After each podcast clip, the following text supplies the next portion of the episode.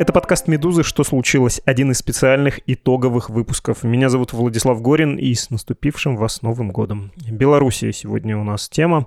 В 2020 году в этой союзной и во всех смыслах самой родственной России стране случилась, но, кажется, не завершилась революция. Это, кстати, именно так в революционных терминах надо описывать. А если да, то почему случилось и почему не завершилась эта революция? Говорим с политаналитиком Артемом Шрайбманом. Артем, здравствуйте. Здравствуйте.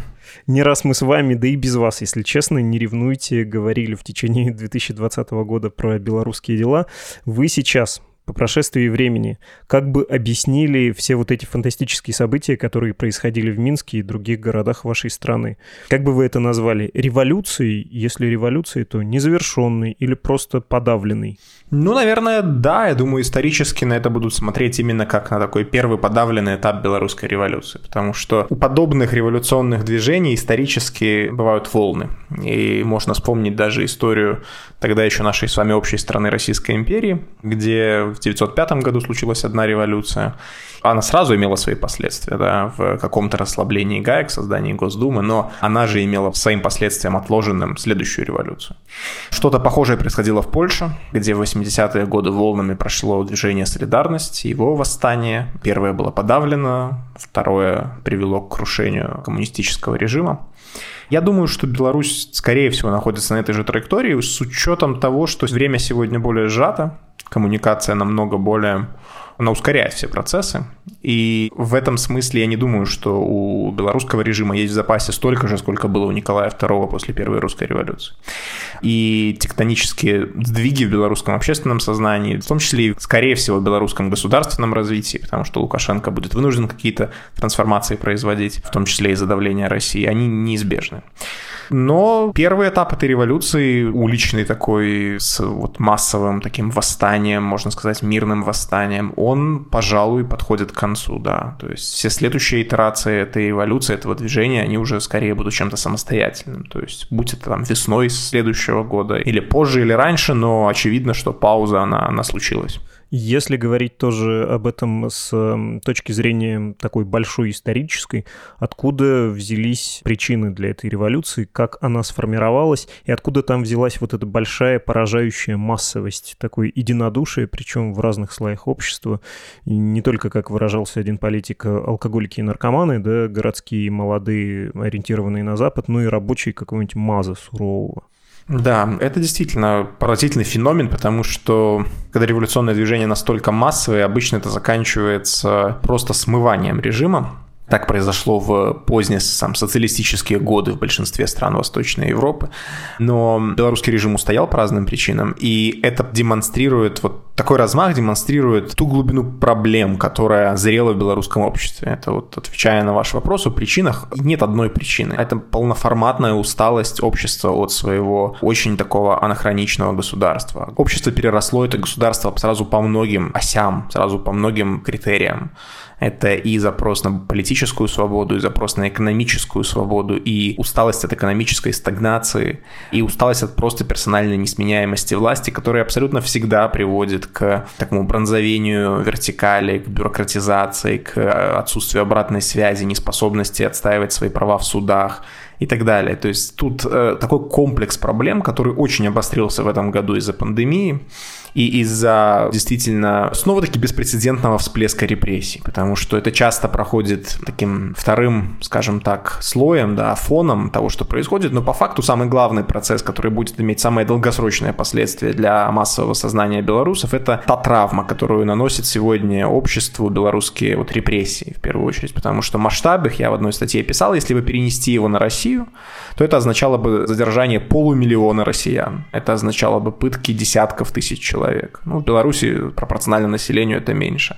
То есть это абсолютно такие чрезвычайные меры, сравнимые с чрезвычайным положением в диктатурах 20 века. И мало того, что это не проходит бесследно, то есть это остается в истории, это еще и закладывает такой определенный фундамент общественного запроса на будущее. То есть белорусское общество после этой волны репрессий, которая длится уже 4,5-5 месяцев, даже больше, если мы рассматриваем начало избирательной кампании, оно выйдет другим даже, чем по сравнению с тем, в котором оно в нее входило. А оно в нее уже входило очень сильно переросшим свою власть. А на выходе это общество будет с запросом на абсолютно другую внутреннюю политику. У вас там плачет маленький белорус. Большой ему привет. Да, есть такая белоруска маленькая, Белорус. которая родилась прямо на пике революции в августе. Большой ей привет. Потом расскажете, в какие грозные времена она родилась. Про вот этот процесс, э, про уличную фазу. Во что она выльется, на ваш взгляд, потом? И можно ли говорить, что в равной степени возможно и продолжение, и глубокое разочарование в произошедшем? Потому что, действительно, как вы сказали, если бы это был советский или восточно блоковский режим, вот этот поздний, он бы, скорее всего, уже рассыпался. А белорусская автократия нам демонстрирует, и мы тут из России с особым любопытством на это смотрим, что прививка развала советского блока не прошла даром, что власти готовы идти на большее насилие, да, и удерживать контроль большими мерами, какими-то большими жертвами. Смотрите, есть несколько ответов на этот вопрос. Во-первых, режимы подобного типа, персоналистские, жесткие такие авторитарные режимы, без клановости, без каких-то внутренних групп в элитах, которые монолитны вокруг фигуры вождя, а не вокруг какой-то партии, какой-то там, не знаю, регионального основы таки клана они обычно сложнее раскалываются. Это значит, что для раскола нужно намного большая степень такого общественного давления, чем то, что происходило, к примеру, в Армении да, в 18 году или в Украине в обе ее революции. Потому что там уже были вот эти трещины, они ждали своего времени внутри элит. В белорусском случае такого нет. Это означает, что, и эта история это подтверждает, что степень насилия, необходимая для падения такого режима через раскол элит, она должна быть, ну, к сожалению, больше. Да. Белорусское общество показало, что оно не готово, я думаю, это хорошо, что оно не готово отвечать власти насилием на насилие, что оно не готово опускаться до вот такого уровня диалога. И это поставило ну, ситуацию в тупиковое состояние, потому что одна сторона готова безгранично применять насилие, столько, сколько это необходимо, если надо убивать, а вторая сторона, у нее есть рамки, у нее есть грани.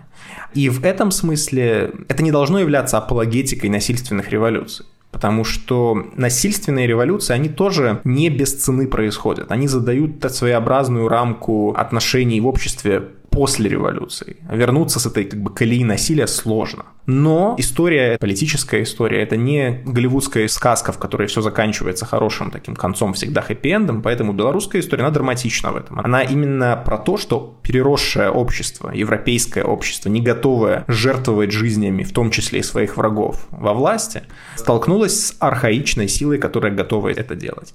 И в этом смысле путь будет более долгим, но, на мой взгляд, он будет более органичным. То есть на выходе белорусское общество будет из этой травмы, из этого кризиса, оно будет ну, избавиться от привязанности к таким методам правления, которые вот демонстрирует Александр Лукашенко, на очень долго, на очень много лет. А я это называю такой антиавторитарной прививкой, которая вот сейчас происходит, такая массовая вакцинация белорусов. И стратегически, исторически это может оказаться плюсом. Как это может выглядеть, на ваш взгляд? Ну, то есть не Румыния, а что-то более похожее, не знаю, на Португалию после Салазара? В принципе, да, да.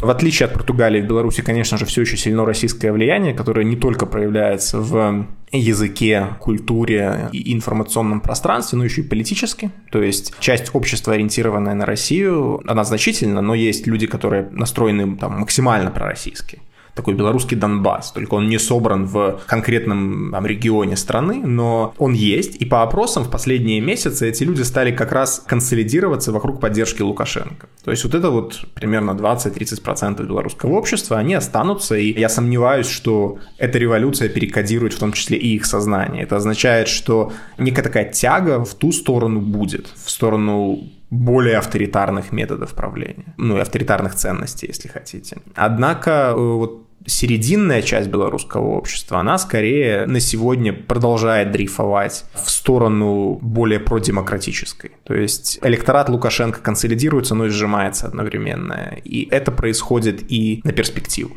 То есть поддержка подобного типа правления в Беларуси скукоживается вместе просто с делегитимизацией этого режима здесь и сейчас. Не скрою, немножко меня покоробило ваше уравнивание про российских настроений и про авторитарных. Так получилось, да. Я понимаю, но именно так и получилось. То есть раньше этого не было. Раньше в белорусском обществе не обязательно было быть сторонником Лукашенко, чтобы быть пророссийским там, белорусом. И наоборот. Эти группы, они пересекались, но не были абсолютно идентичны друг другу. Сегодня опросы, вот последние, которые мы видели, которые проводил Chatham House в частности, показывают, что эти группы максимально сблизились что пророссийским демократам в Беларуси просто невозможно быть теперь практически, потому что ориентация на Россию означает поддержку действий российского руководства, а российское руководство поддержало Лукашенко. И, соответственно, если ты оппонируешь Лукашенко, то тебе очень сложно найти аргументы поддерживать некое единение двух стран.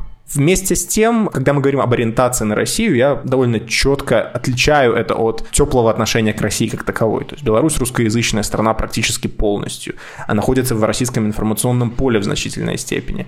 И Россия считается по всем опросам самой дружественной страной, как и у вас. Беларусь считается самой дружественной страной во всех опросах. И это не изменится. Я как бы здесь веду речь лишь о таких геополитических ориентациях в плане того, куда нужно Беларуси двигаться. Нужно ли двигаться в сторону более тесной тесного союза или не нужно? Это про большую дистанцию. Если про короткую, не про стратегию, а про тактику.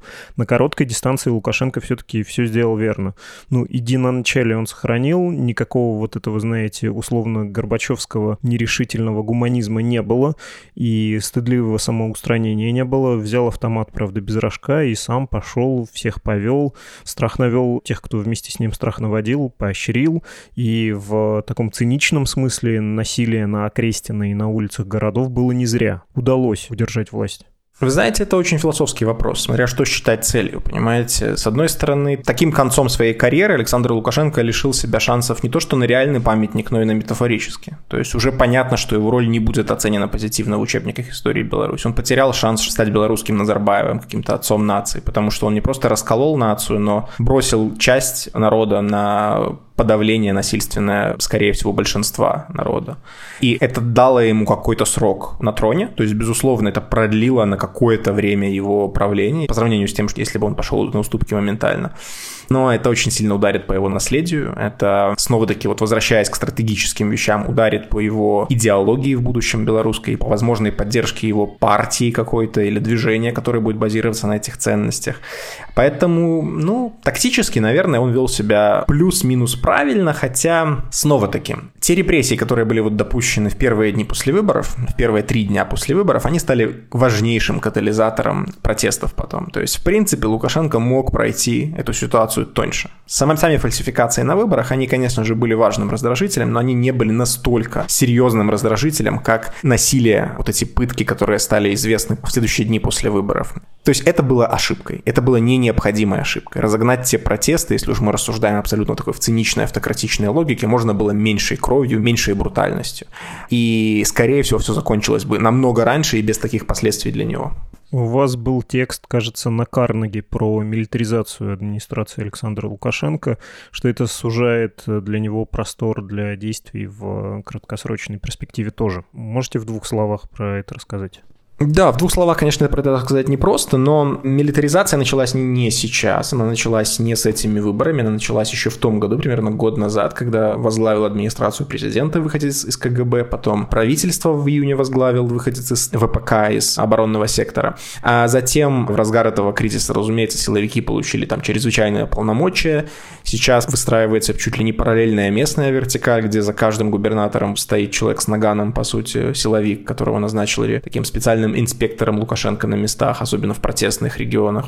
И это увеличивает вес силовиков, и это ставит множество новых вызовов перед э, режимом, потому что оно выводит его из предыдущего баланса. Это означает, что силовики получили, ну, карт-бланш на какие-то действия. Это означает, что если Лукашенко захочет вернуть их обратно, что называется, на цепь, да, обратно ограничить их мандат, ограничить их свободу действий, то он столкнется с их недовольством. А учитывая, что они стали его важнейшей опорой внутри Беларуси, преодолевать это недовольство будет сложно. То есть силовики получат свой политический голос и уже получают его. Это во-первых. Во-вторых, на более таком низовом уровне непонятно, как быть силовым беспределом. То есть вот даже если этот беспредел не связан с политикой, даже если он не связан с подавлением протестов, если силовики начнут совершать преступления, ну, бытовые, я не знаю, наезд на кого-нибудь на дороге или там какие-нибудь пьяные драки или что-нибудь такое. Но эти люди зарекомендовали себя надежными подавителями протестов. Да? Если Лукашенко им обязан, в том числе своим нахождением во власти. Сможет ли он применять к ним закон? Или же мы будем двигаться в более такую, ну, простите меня за это сравнение, но в более российскую сторону, потому что раньше у нас такого не было. Раньше там безнаказанность силовиков не была абсолютно характерной чертой белорусского режима. Для примера, сейчас отбывает огромный срок за коррупцию, по-моему, восьмилетний срок за коррупцию, начальник охраны Лукашенко бывший. Такое мне сложно представить, например, в России. И в этом смысле мы можем двигаться в эту сторону, если Лукашенко задержится во власти, когда силовики получают статус, ну, таких неприкосновенных. А дальше вопрос того, что если они почувствуют себя неким единым таким организмом, некой единой кастой со своими общими интересами, то рано или поздно они начнут предъявлять запрос на не просто в исполнении решений, принять участие в исполнении решений, но и в их выработке, и просто, ну, запрос на свой голос. И они могут начать отодвигать Лукашенко, и мы можем двигаться в сторону полноценной военной диктатуры. Это не абсолютно нереальный сценарий, но поддержание страны в режиме такой военной диктатуры требует ресурсов.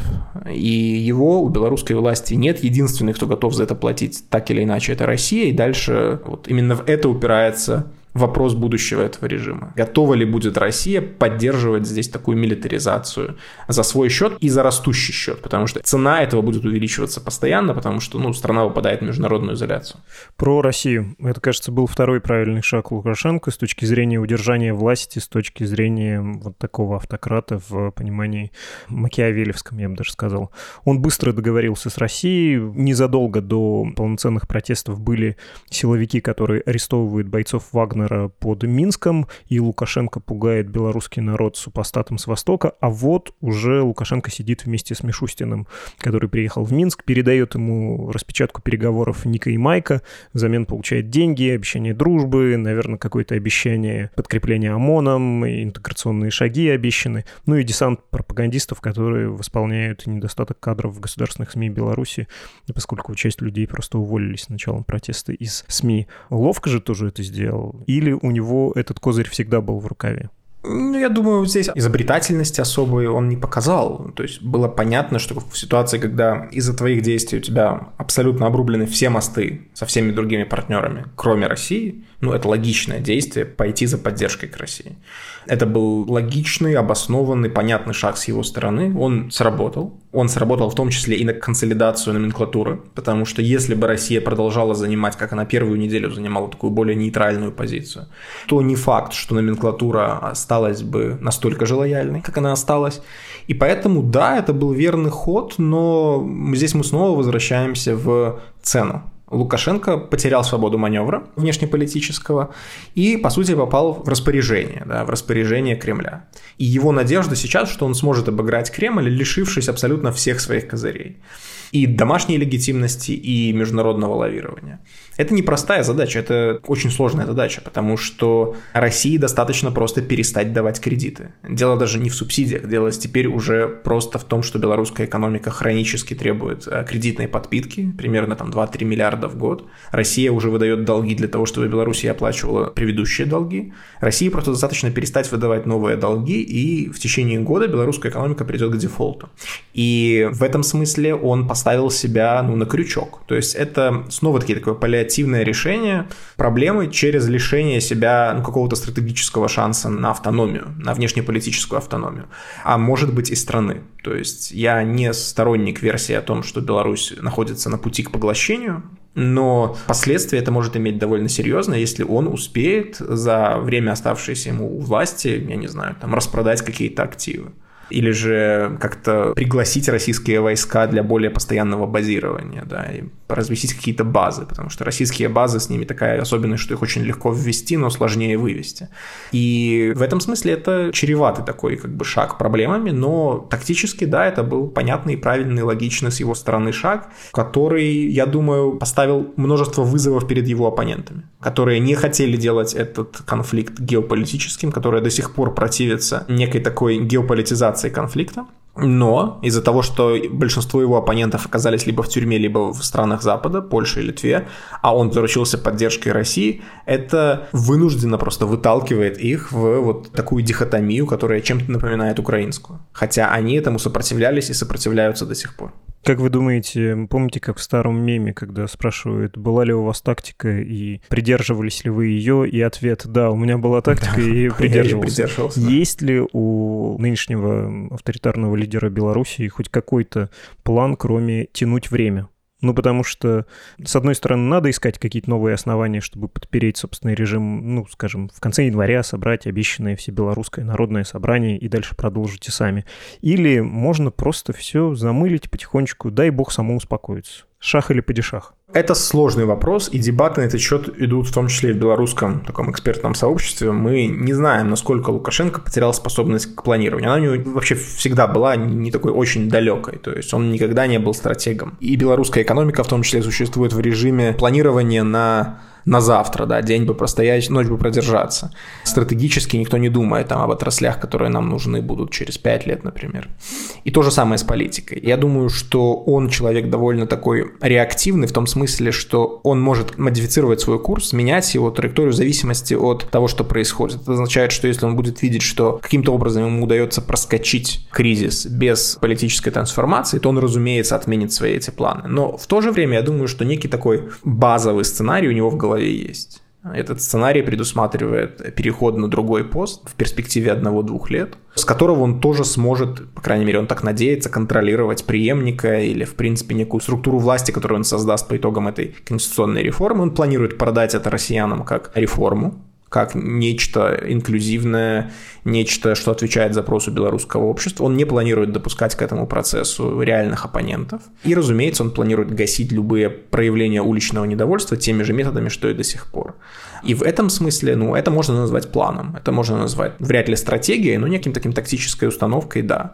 Это не, как говорит ваш лидер, не отлито в граните, это может измениться но, в принципе, вот он хочет провернуть казахстанский сценарий, не имея казахстанских ресурсов, в том числе и политических. И в этом смысле его план, мне кажется, довольно утопичен. Лихо вы про гранит назвали Дмитрия Анатольевича Медведева нашим лидером. Ну да, есть такая теория. Одним из. Одним из. Комическая про то, что на самом деле Россией управляет Медведев, просто специально себя дурака строит, чтобы никто не догадался, а Путин — это ширма. Я, конечно, разделяю. По-моему, да, это очень хитрый план. Если бы вы были Лукашенко, если возвращаться в Минск, рискнули бы вы на его месте сейчас хоть что-то делать? Риск чего выше? Что-то делать или что-то не делать? Потому что если бы я был э, султан, злодей или кто угодно, я бы постарался ничего не трогать, потому что вдруг это народное собрание, которое я созову, окажется таким же неприятным, как э, те вроде бы отобранные заранее рабочие Минского завода колесных тягачей, которые в августе тебя освистали. Сиди спокойно, аккуратно, отставку отдельных генералов, может, проведи, чтобы они о себе много не думали, чтобы не решили, что они тут чего-то могут решать. А потом налаживай отношения с Западом, ссорься с Россией и наоборот, как и делал, в общем, последние годы, и протянешь еще пару сроков, нет? Нет, нет. Собрать всебелорусское собрание, и там две-две с половиной тысячи человек из абсолютно лояльных там номенклатурщиков, местных бюджетников, это несложно. У нас в Беларуси есть такая должность идеолог на всех крупных предприятиях и госорганах. И так вот, хотя бы этих идеологов собрать их уже можно больше двух с половиной тысяч найдется. Поэтому это не такая проблема, мне кажется. С другой стороны, конечно же, все эксперименты, они чреваты рисками. Я здесь с вами согласен, особенно учитывая исчерпанность внутренней легитимности и экономические проблемы.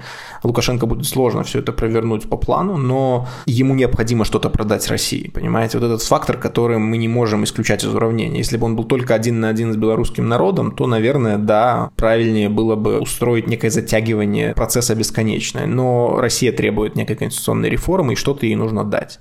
И поэтому он зависим, как мы обсудили раньше, он зависим от России, он не может просто проигнорировать это требование, когда ему об этом каждые там, две недели напоминают то Лавров, то Песков, то еще кто-нибудь. Поэтому выбора здесь большого нет. Это то, о чем мы говорили. Поставив себя в зависимость от России, он очень сильно сузил пространство для собственного маневра. Ну, наверное, если бы я был Лукашенко, я бы, ну, вряд ли бы оказался в этой ситуации, я бы, наверное, вел себя максимально близко к генералу Ярузельскому. Да? Запуск максимально быстрого круглого стола, чтобы хотя бы потомки, может быть, оценили бы мою мудрость последнего момента. Но Лукашенко не такой человек, и он, конечно же, этого всего делать не будет, потому что он одержим контролем, а оппонентов он воспринимает абсолютно искренне врагами всего человеческого и уж точно Беларуси. Вы когда говорили про произвол силовиков, вы такую любезность э, отвесили российской политической системе. Я хочу вам вернуть эту любезность. Что думаете про влияние белорусских событий на Россию?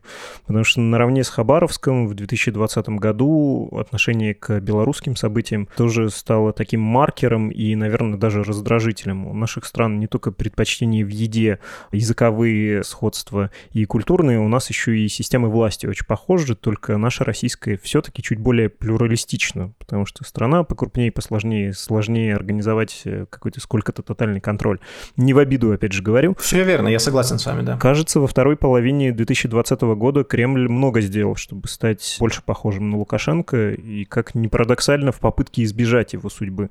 Вы бы что посоветовали российским властителям, чтобы подольше продержаться, чтобы судьба Александра Григорьевича их не настигла? Ох, это невероятно сложно э, поставить себя в э, ранг советника российским властям, да еще и с позиции, чтобы они дольше продержались. Российские власти как бы тоже автократичные, разумеется, это авторитарный режим, но он намного более умен, чем белорусский режим. Он использует намного более иезуитские и, и тонкие методы контроля за обществом. И поэтому ему не нужно прибегать для сохранения себя во власти к такому откровенному насилию у вас есть другие форматы насилия, которые не применяются в Беларуси. Да? У нас оппозиционных политиков трусы новичком не мажут и целенаправленно не отстреливают у здания администрации президента. Но, тем не менее, ваш режим с точки зрения такого массового насилия, он, разумеется, менее брутален, чем то, что белорусская власть показала сейчас. Но большой вопрос, так же ли бы себя не повела российская власть, столкнувшись с такими же вызовами. Я просто ну, напомнить, что на пике белорусских протестов в них участвовало ну, в Минске 200-300 тысяч человек. Я снова-таки проведу это параллель, это больше полутора миллионов на улицах Москвы. Можно ли подавить такую массу протестующих, обращаясь с ними так, как ваша власть обращалась с протестующими в Хабаровске? Я не уверен. Поэтому возможно, что в такой ситуации российская власть тоже бы повела себя жестко и жестоко. А дальше вопрос, хватило бы на это ресурса, хватило бы на это монолитности элит. Я бы сказал скорее нет, чем да. Российский режим менее персоналистский, более такой, даже при всей жесткости, более плюралистичный, чем белорусский. Советовать что-то сложное. Стратегия российской власти до сих пор работала. И даже несмотря на какое-то снижение рейтинга Путина в последние годы, он даже снизившись выше, чем то, что Лукашенко имел в распоряжении последние пять и более лет до сих пор то, что они делали, работало, и поэтому, ну, менять то, что работало, наверное, им было бы неправильно. Я думаю, вряд ли они станут это менять. Хорошо, спасибо. Я надеюсь, что мы в этом новом году, в наступившем, будем с вами еще разговаривать про обе наших страны, потому что сестры, родные сестры, и проблемы у них одинаковые. Спасибо большое. Мы говорили с Артемом Шрайбманом. Спасибо вам. С Новым годом, с наступившим. И вас также.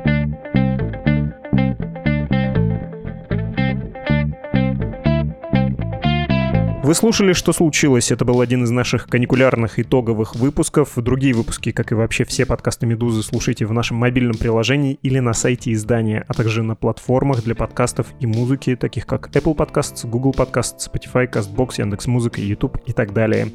И в праздники и в будни ждем ваших сообщений на электронную почту подкаст собакамедуза.io и в Telegram «Медуза loves you». До скорой встречи!